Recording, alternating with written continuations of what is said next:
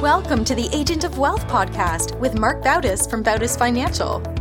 In this podcast, Mark helps guide you towards financial freedom, ensure you never run out of money, and create a balance in life that prioritizes what is most important to you.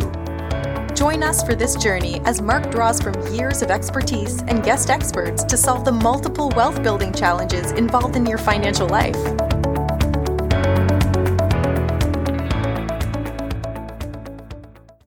Welcome back to the Agent of Wealth. This is your host, Mark Bautis. On today's show, we brought on a special guest, Galen Hair. Galen's the owner of Insurance Claim HQ, a property and casualty insurance attorney. Through property and casualty insurance claims, Galen and his team have helped over 800 families rebuild their homes and businesses. They've dedicated their practice to fighting for the rights of policyholders when they experience a loss due to fire, flood, hurricane, or from the insurance company not keeping their word. Galen, welcome to the show. Thanks for having me, Mark. So I thought insurance and insurance claims specifically, it's a great topic to talk about because unless you've gone through the experience, I don't think a lot of people really understand what happens when they have to file a claim. Maybe you can start off by just walking us through what, what what's the process? What happens maybe if someone has a fire or something happens to their home and they actually have to file a claim? So there's kind of like the the perfect world and then the world we live in, right? So in a perfect world, something happens to your home you call your insurance company. You call like their claim number, which is usually the easiest number to find for them. Um, 24 hours a day, you can reach them and they send someone out. They help you figure out what it's going to cost to fix whatever the damage to your property is, help you figure out kind of short term things like, do I need somewhere to live? What's it going to take to recover? And about a month later, you get a check and you're made whole. If there's any little revisions, they get done and you move on with your life and try to forget that that tragedy happened. That's the perfect world. And the system is fundamentally set up that way. Um, where it suddenly becomes imperfect and in fact sometimes as far from perfect as possible is during that process that I mentioned where they're supposed to be helping you figure out what it's going to take to fix everything. Sometimes this game designed to reduce the amount of money because all insurance claims are a zero sum game, right? A dollar to you right. means a dollar that they don't have. So suddenly this game starts to figure out how to diminish the amount of money that they will pay you. Unfortunately, that's not diminishing the amount of money they're going to pay you by coming up with really cool construction techniques or getting you really long lasting materials, right? It's just not paying you what you're owed. So that's kind of where I come in is that step of that process that often frustrates so many people and really has been doing that since about the late 90s, but it's gotten very prevalent over the last decade or so. What are some of the things they do to kind of like like you mentioned diminish the amount that they pay you? Is it that they just say there's something in the policy that says this isn't covered or we're going to try and do this cheaper or what do they do? Yeah, so there's a ton of different ways to do that, right? So at the end of the late 90s, one of the big insurance companies hired a consulting company to come in and coach them on how they could underpay claims. And since then, not only was that incredibly effective, but of course, then a decade later, the financial market would crash. A lot of insurance executives would lose their jobs. They would be dispersed to other insurance companies, and this method of handling claims would start to infect American claims handling kind of across all companies and all regions and all markets. So what we see now is there's this entire bag of tricks, right? And they're always being worked on, but they come in a few basic forms. The first one is kind of misrepresenting what's in the policy and what will be paid for. It's interesting. You can call your agent or an adjuster and it seems like they have your policy memorized. The second you tell them about some damage, they say, Oh, well, that's not covered. But have they opened the policy and read it? Um, so that's bad, obviously, and that's as close to a lie as you can really get without quite crossing into that. Is saying something when you haven't taken the effort to find out if it's true. But that's not even where most of it happens. Kind of in the next area where most of the underpayments happen is in figuring out what that number actually is. Okay. And they can do that a few ways. The first way is they misrepresent the age or the longevity of your materials. That's called excessive depreciation. The second way is they misrepresent what it's going to take or the scope of the damage. And the third way, which has become just absolutely rampant and is one of the things I dedicate a lot of my, I, I hesitate to use the words, but a lot of my free time to stopping is hiring quote unquote experts that are not experts at all and will simply say whatever a carrier needs them to say in order to deny all or part of a claim. And I would say that is where the insurance company gets the most bang for their buck. Well, what step do you get involved in when the it comes back less than what the policyholder expected? They say they can either just go with it and take it, or they can actually challenge it. Yeah, so I, I get involved at different steps depending on the nature of the consumer. Some consumers that are very savvy and have been through a number of claims before bring us on the second they have a claim. I mean, literally, we open the claim for them. However, consumers that haven't necessarily experienced this or haven't had to go through this due to all the marketing that insurance companies do say, no, I'm not going to do that. I'm going to first give my carrier an opportunity to make it right. I have no problem with that, by the way. But they come to me at that point when they kind of have gotten that check that's insulting. And then a third segment of customers come to us almost too late, if that makes sense. So what happened is not only have they gotten an insulting number, but being the good people that they are and being as ambitious as they are and as self confident as they are, they thought they could get the carrier to do the right thing by collecting bids, showing them information. And by the time they come to me, they are just beyond frustrated and have just no faith left in the process because they have just been beaten and abused so many times during the claims process. And then finally, I guess there's one more segment of people that come to me and they're, they're the funniest ones. They're what I call the I'm happies, right? Because what happened is they got their claim. They got woefully underpaid, but they've been conditioned to accept that. So they did accept it. And then only later they saw someone else get treated better than them or fundamentally fairly when they weren't and they suddenly realize that they actually were not treated well. Um, and, and I like those the best. They're, they're the funnest ones because we watch that kind of mindset shift and they suddenly realize that maybe they, they, everyone's just been so conditioned, right? Billions of dollars every year towards insurance advertising. And it's never insurance advertising of, Hey, we'll underpay your claim. It's like all the slogans that talk about how great they are, right? Yeah. Going back to the claim itself, who controls, I guess, each part of the, the claim. Like, for example, if I'm filing a claim, can I go out and get contractors to bid for it, or is the insurance company controlling that? Yeah, so the insurance company controls everything, but you do have the right to do whatever you need to do to work your claim, right? So the carrier is going to send out their own adjusters. And, and this is kind of where sometimes the process starts to break down, unbeknownst to other people. Some of these adjusters have no experience. Others of these adjusters will write a very fair estimate, but then there's a desk adjuster that will cut that estimate down. So even a good estimate sometimes becomes a bad estimate. And then third, sometimes there are very, very experienced adjusters that have been working on the insurance side so long that rather than writing for the damage that exists and that was caused by that particular casualty, a storm, whatever it may be, they don't write for things that they see because they say, well, this carrier will never pay for that. That's against their internal policy, not their insurance policy, their internal policy, right? So they say, well, this carrier doesn't pay for this type of damage. So I just don't write it. And that's really frustrating because I depose them later and they admit to me they saw the damage. They thought it was real damage. It needed to be fixed. They just didn't even put it down. And if I disagree with what the adjuster comes back, can I go and hire my own adjuster? You can and you should. I would not recommend that pretty much any insured out there, unless they get their first check from their insurance company and they are just amazed at how much money it is. I think every insured out there should go get a public adjuster, go get a very qualified contractor, and that comes with a massive caveat, or get an attorney that does this type of work. And that massive caveat on a qualified contractor is keep in mind, contractors are there to bid the jobs and the way contracting works is foreign to a lot of people, right? If I am going to build a building and I'm going to go hire three contractors to get bids, all three are going to give me competitive bids and they're going to underbid each other. I ultimately am going to go with the lowest bid from a contractor I trust, right? So let's take a pause right there. That means if you're going to submit contractor bids, you better only go get bids from contractors you trust, first of all, right. because the lowest guy, Joe in a truck, your carrier might say, okay, we'll pay that because that's a nice low bid, but that's no one you'd like want that. in your house ever. Right. so, so take a pause there and then keep going down that. There's also change orders and change orders are really frustrating, but anyone that's been through a build knows about change orders. Contractors turn around and say all the time, oh, it's going to cost more. Oh, there was this additional damage. Oh, we didn't anticipate this. Sign here. Your money's going up, right? You're going to have to pay us more. Mm-hmm. Insurance companies don't like that. And you kind of have to explain to them why that's happening. So keep in mind your lowest bid may not be your lowest bid and it may not even be a reasonable bid.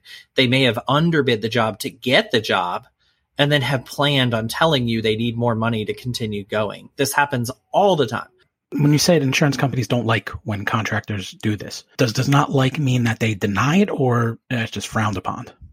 Yeah, a lot of times they say, "Look, we know you've got a seventy thousand dollar change order here, but we're going to pay the original 100 mm-hmm. and you know, we don't know why this seventy is going on. Maybe you're asking for upgrades. Maybe it's taking longer because of you. We're not paying for it. It's not our problem. Goodbye." And now you've got this contractor who's halfway through your house, but demanding 70,000 more than you have and an insurance company that won't pay it. And that happens all the time. So, you know, when I do get contractor bids, which I shy away from unless I know the contractor, I say, I want your lump sum bid that I can sign on the dotted line and you will agree to be contractually bound to do all the work for this price with no outs. And that is the only type of estimate I submit to an insurance company. Mm-hmm. So you mentioned some of the problems with change orders. What happens next? So the work gets done and the policyholder moves on and it's like it never happened? Yeah, if the insurance company pays sufficient funds, then you get the contractor to do the work. There will be something called recoverable depreciation, a lot of policies where you show the carrier that the work was done and they'll kind of submit the little bit that you were short. You should be short by nature because most policies pay something called um, replacement cost value and they hold back some of that money until the work is done. So you'll get that little bit of money released, you'll give it to the contractor, and you'll move on with your life. The problem is a lot of people have trouble getting to that part where they have the money to pay. But once you get there, it's all about just being a good consumer, hiring the right contractors, making sure you're watching the job, making sure you're managing money, right? It, it's getting to that point where you have sufficient funds. That's really the pressure point. So you're essentially a project manager on this, uh, right? That it's not the insurance company that's running this and making sure that the contractor does this and it costs this. It's at some point you're running the project. Yeah, and you know that's what's really interesting about it is you'll look at some of these estimates and you'll hear things. You can Google it; it's all over the place, right? Certain insurance companies won't pay overhead and profit what that means is that's the 10 and 10 that general contractors like 10% and 10% that general contractors typically add to their hard costs that they're paying their subs and stuff. And that gives them a little bit of profit and p- gives them some money to pay people to oversee everything. So you're doing that yourself. That's fascinating when you think about it. When your carrier is refusing to pay overhead and profit they're essentially saying you need to serve as the general contractor for free. Right. That's wild. Yeah what's changed with the, the claims process over the years? Has there been big changes? I know technology's come and, and impacted almost everything. Has it come and impacted the, the insurance claims process as well? It has. Um, in some ways it's helped, in some ways it's hurt. So some carriers are trying to do virtual inspections. Maybe I'm old fashioned. I don't think that works. I don't think that I can hold up my iPhone to this wall over here and you can figure out how wet it is. I don't think so. I think you need to touch it you need to smell in the air. Am I smelling mold? Like what concerns do I have? Right. Um, so I think that's been bad for consumers, but there's been some really cool technological advances for consumers that mainly consumer advocates are using and less insurance companies, right? For instance, drones. Drones are so common now. Those used to be ridiculous. You couldn't even imagine being able to afford one. Now, like everyone that works in this stuff can actually buy drones, right? So you can get these drones that are like outfitted with infrared cameras and you can fly over a roof and see if moisture is coming in through that roof. That's really cool. Um, there's 3D modeling of homes and damaged buildings. That is wild. We can now do that all the time. And we do that on a ton of our clients, most of our clients. We get 3D modeling so we can kind of freeze in time the damage there. So even if we start to build, even if we have to do emergency mitigation, we could show a jury down the road exactly what that home looked like right after that storm. In fact, we just had a storm in New Orleans, and I've got a group of people out there 3D modeling some churches and homes right now because the storm was last night. Later, if they get paid fairly, fantastic. But if they don't and they have to go to trial, we're going to be able to show exactly what it looked like in that house the day after the storm. Wow. Do you ever come across cases where, let's say, as a consumer, I own a home, I get homeowners insurance, I get this policy, it's a hundred pages long. I don't know how many people actually read it and go through what's actually included in it or not. And the homeowner thinks there's something that it covers. Maybe it was not covered or it was excluded.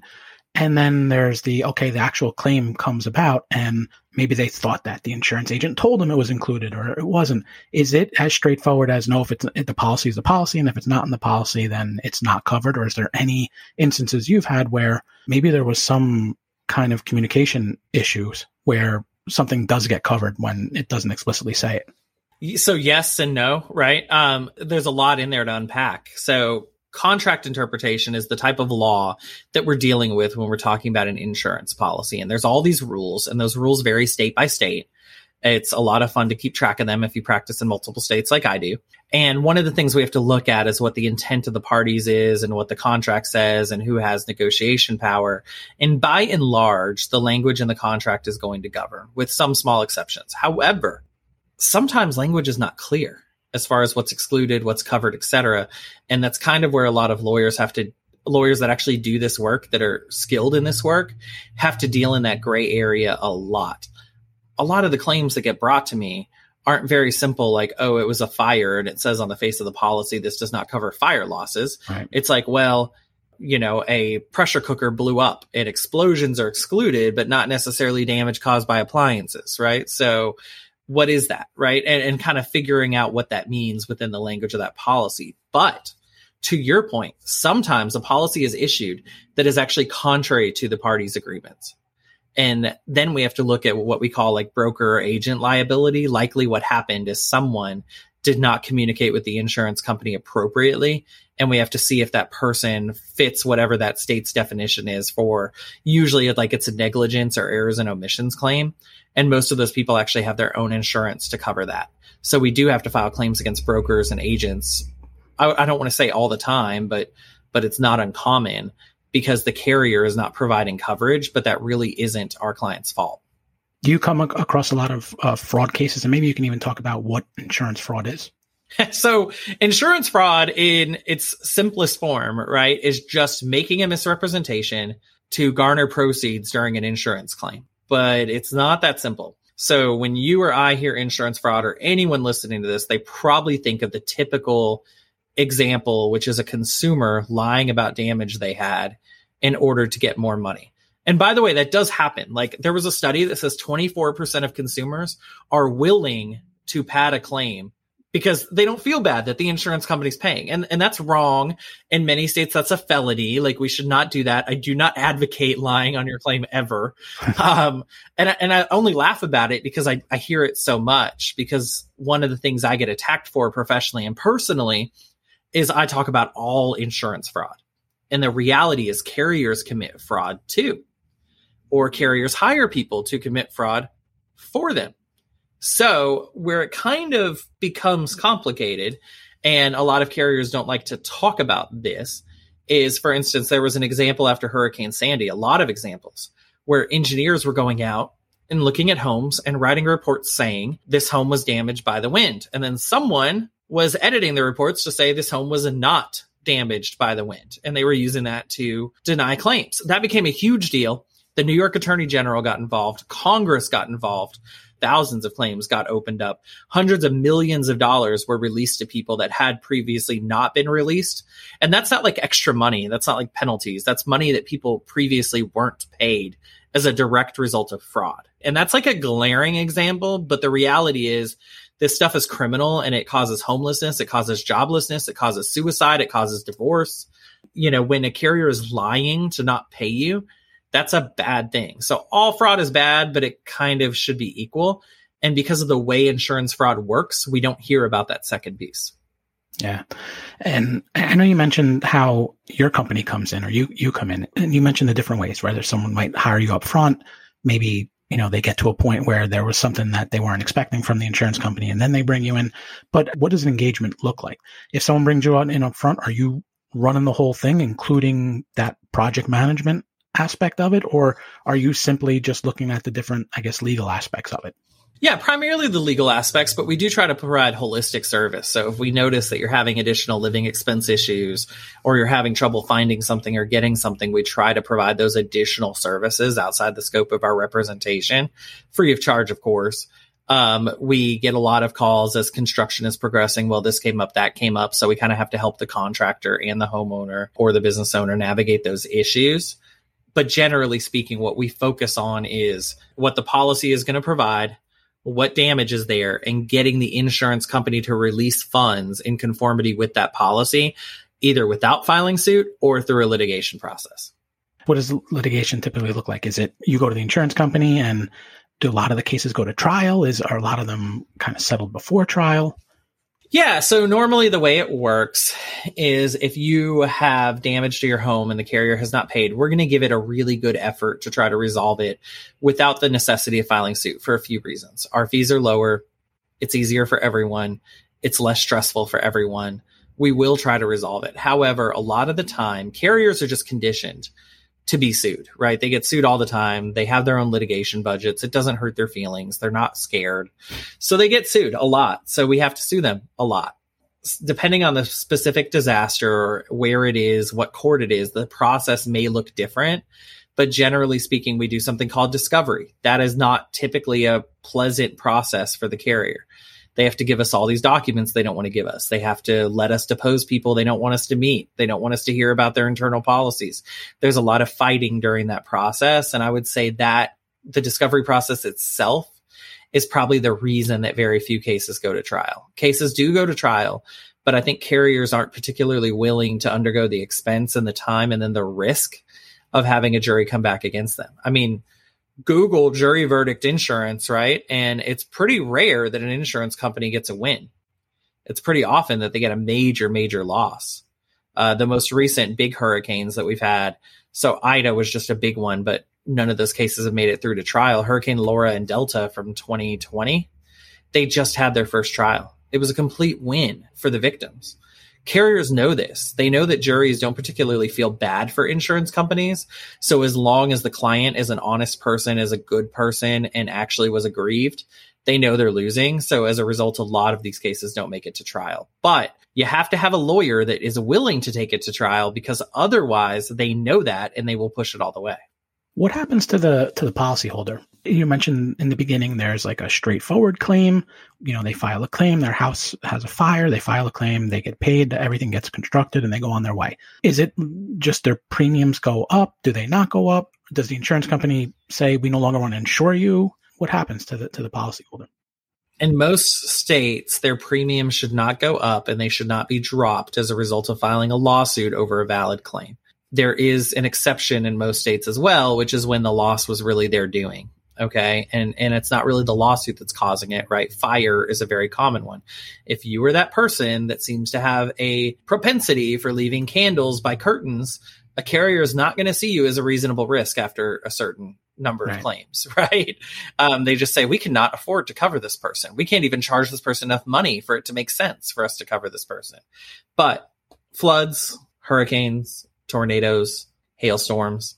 There's no way that your personality is contributing to that damage. So typically that's not held against you. Your premiums may still go up as a result of a geographic rate increase. So for instance, in the areas that were just pummeled by hurricanes and tornadoes, they may see their rates go up next year, but they'll probably see that whether they make a claim or not.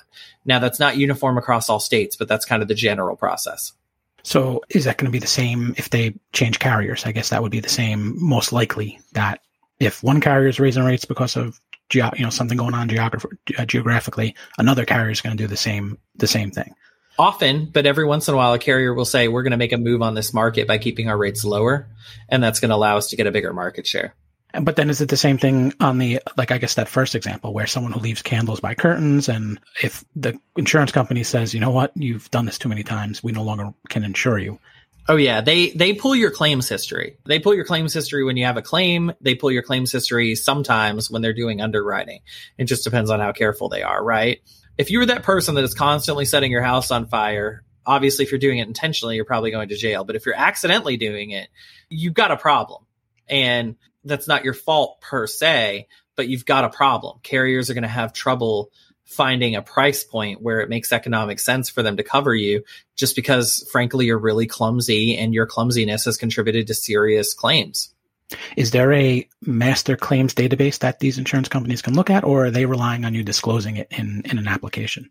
Yes and yes. So they can pull that information, but they are asking you that on a lot of applications. And if you lie, that could be a felony. And if you lie, even if they don't have you charged, they could use that later to deny an, an, existing valid meritorious claim. I've seen it happen. I've seen claims where people had nothing to do with the claim at all. It was a good claim. It was a solid claim, but they told a fib on their application that in reality didn't really affect the claim or the cause of the claim, but the carrier was still able to pay zero as a result of that. Wow. Any other mistakes you see people make during the claims process that if they knew about, maybe they would, it would make it a smoother process? Yeah, I think, you know, we've kind of hit on it generally speaking, but I think the overarching mistake people make is that carriers do this for a living and you don't. So unless you are an insurance adjuster, I don't think you should be handling your claim yourself. I really don't. And sometimes that's unpopular, but at the end of the day, keep in mind what this is. This is your home. This is your business. It's your livelihood. The biggest investment most of us make is in our house or our business. I don't think you leave your biggest investment that you've ever made up to people that aren't professionals in this area. I just, it doesn't make sense to me. Well, we're just about, about out of time. Galen, I want to thank you for being on the show. You gave some great info on the insurance claim process. Uh, how can people find out more about you and what you do? So yeah, we're on all the social media channels, Insurance Claim HQ. And then you can go to our website, insuranceclaimhq.com, and you can call us 24 hours a day at 844 claim 84. Great. We'll link to all that in the show notes. Thank you again. And thank you everyone for tuning in today. Thanks, Mark. Thank you for listening to the Agent of Wealth podcast. Click the subscribe button below to be notified when new episodes become available. The information covered represents the views and opinions of the guests and does not necessarily represent the views or opinions of Bautis Financial. The content has been made available for informational and educational purposes only and is not intended to be a substitute for professional financial planning and investment advice. Always seek the advice of your financial advisor or other qualified financial service provider with any questions you may have regarding your investments and financial planning.